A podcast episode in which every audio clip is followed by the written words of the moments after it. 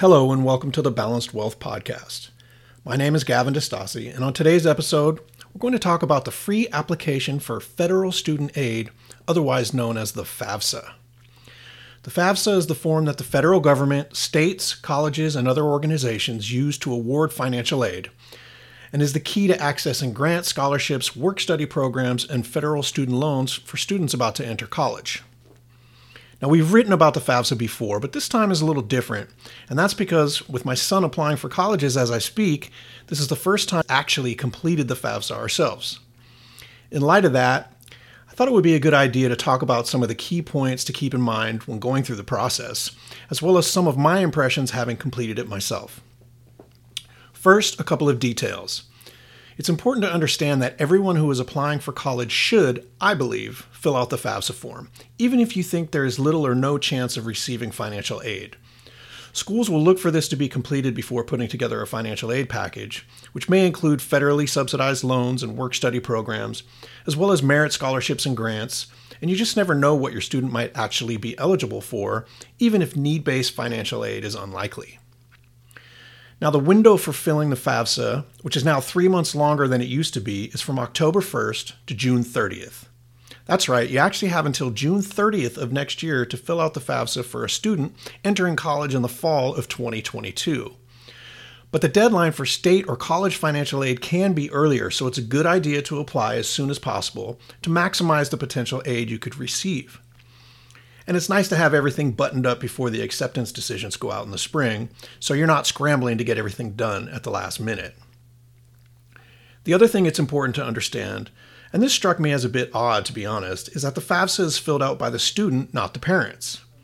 The reason this seemed odd to me is that I have to assume the vast majority of students are claimed as dependents on their parents' tax returns, which means that the parents' financial information is required to be reported.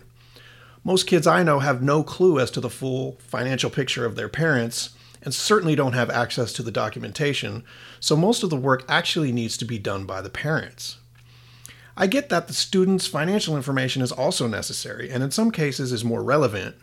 And for those applying for grad school, or maybe after having taken some time off from school and are no longer claimed as dependents on their parents' tax returns, that makes sense. But still, I have to think that the vast majority of applicants will need to include their parents' financials, so it just seems odd.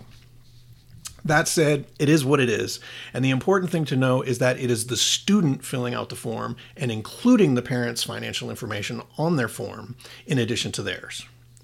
For us, I just had my son come to my office where I had all of the financial documentation for our family available, and we sat down and did it together, which worked pretty well. Now, I know, having talked with many parents through the years about this, that for many there could be a fair amount of anxiety about completing this process, and most feel like it will be difficult and time consuming.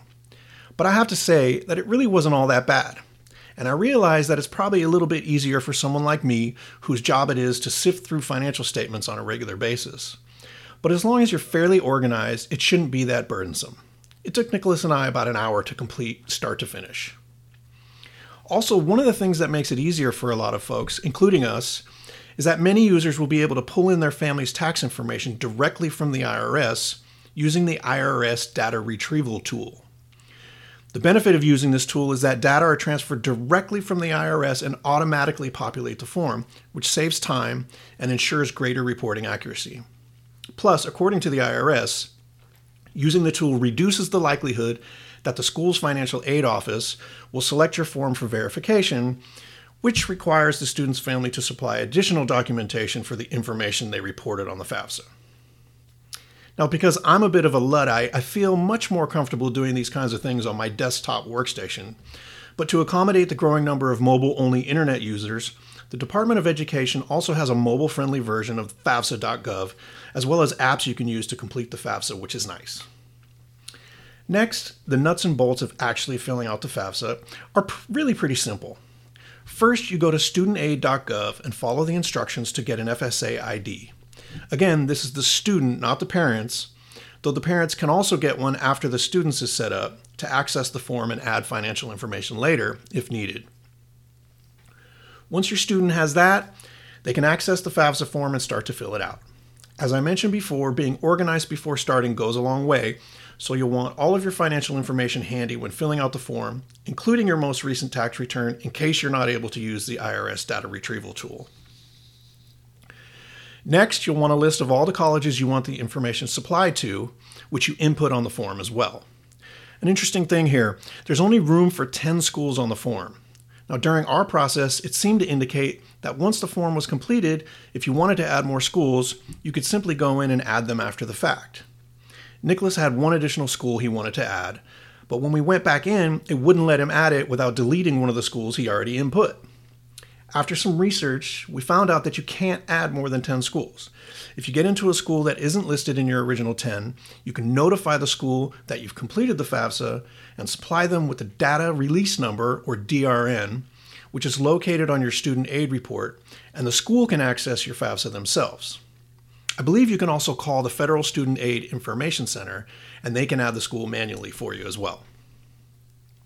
Finally, some schools, mostly private but some public as well, require an additional financial disclosure form to be filled out, the CSS profile. This is very similar to the FAFSA but is accessed via the College Board website and is actually a bit more time consuming. It's a little bit more detailed, and they don't have the IRS data retrieval tool available, so you have to input the information manually. It is then submitted to the schools you indicate. In our case, one of the schools Nicholas applied to then requested some additional information, which we had to upload after we completed the form via the website as well as DocuSign. So that's it, and now we wait. So now I have one final thought on this before I go. Many folks will see the June 30th deadline and think, we have plenty of time to get this done. But again, I would highly recommend, just as even if you think you won't be eligible for need based financial aid, you should fill out the FAFSA, even though the deadline isn't until late June, you should definitely complete it sooner than later. It's really not that difficult, and the college application process and ultimately the selection and enrollment processes are stressful enough without waiting to the last minute to get it all taken care of. So if you can check this one off the list now, you'll save yourself some time later on and probably give yourself a little peace of mind now.